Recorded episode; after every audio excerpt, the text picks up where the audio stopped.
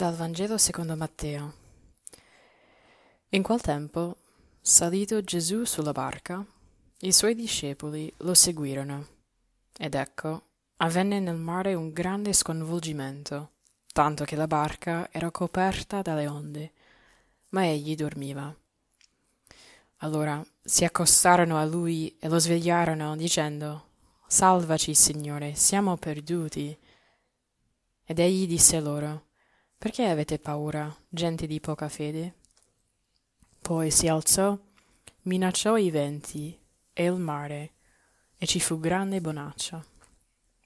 Tutti, pieni di stupore, dicevano Chi è mai costui che perfino i venti e il mare gli obbediscono? Per chi vive sulla costa può anche immaginare, forse di più, cosa vorrebbe dire una tempesta sul mare, cioè di essere coperta dalle onde. Il mare è bella quando è tranquilla, quando c'è questa grande bonaccia, diciamo.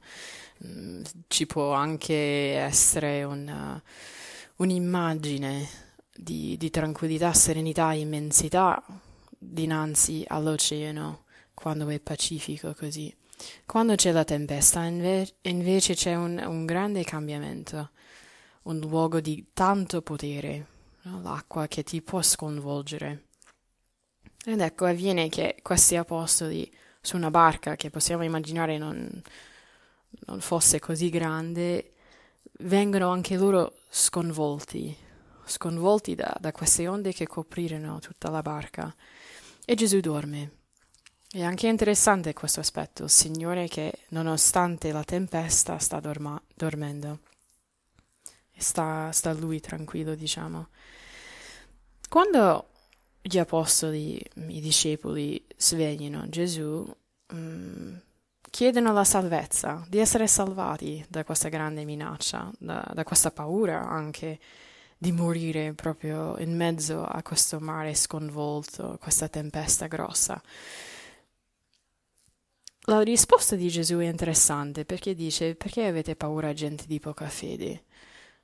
Ora, riflettendo, pregando, cercando di immergermi anche io in, in, in, questo brano e vedermi in questa barca che sta oscillando fra queste onde enormi, mh, mm, tra l'essere bagnata, non vedere no, come uscirne fuori, sentirmi anche impotente, cioè non posso fare niente dinanzi a questa onda che, che mi sta avvenendo, non, non posso bloccarla, non posso fare proprio niente. Chiedere la salvezza a Gesù mi sembra anche proprio la cosa giusta. Io vorrei eh, correre al mio Signore, al mio Dio e chiedere di essere salvata. Perché questa affermazione, questa richiesta che viene dai discepoli, viene associata all'essere gente di poca fede. Perché questa richiesta equivale ad avere poca fede? Mi sono chiesta. E credo che sia, dovremmo dividere no? le due affermazioni, le due, le due parti della frase. La prima parte è salvaci Signore. Ecco, quella parte secondo me ci sta. Signore, salvami da queste onde salvami da questa tempesta. Adesso vogliamo renderla proprio concreta, no? Nella nostra vita, cosa sarebbe quella onda? Cosa sarebbe mh, mm, quella tempesta nella mia vita? Salvami da questa situazione dove io sono impotente, non posso fare nulla senza di te, Signore, salvami in questa relazione, in questa situazione al, lavoro, a scuola, mm, nella parrocchia, cioè salvami da questa onda che mi travolge. Quella parte ci sta. E la seconda parte. Siamo perduti. Non dice forse ci perderemo. Oppure salvaci Signore, altrimenti ci perderemo. Siamo perduti. Cioè, siamo già perduti.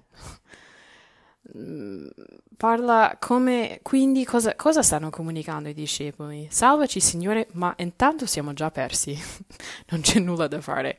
No? E, e, fare una richiesta, ma poi eh, dire che anche se insomma forse non ci credo perché già, già vedi, vedi com'è, Signore, vedi com'è, sono già persa, non c'è nulla da fare. Intanto se mi puoi salvare sarebbe bello.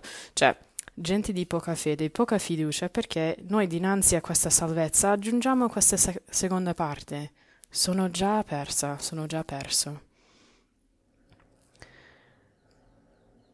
Come possiamo quindi rivolgere al Signore la nostra preghiera, la nostra supplica dinanzi all'onda che ci travolge, in modo che diamo a Lui la nostra fiducia, che diamo a Lui la nostra obbedienza. Se vedete il brano finisce che perfino i venti e il mare obbediscono al Signore. Come possiamo ascoltare, perché sapete che l'obbedienza viene dal, dal verbo ubbidire, cioè sentire. Come possiamo ascoltare la voce del Signore che vuole donarci questa grande bonaccia, questa mm, calma, serenità dinanzi a quelle onde che ci sono nella nostra vita?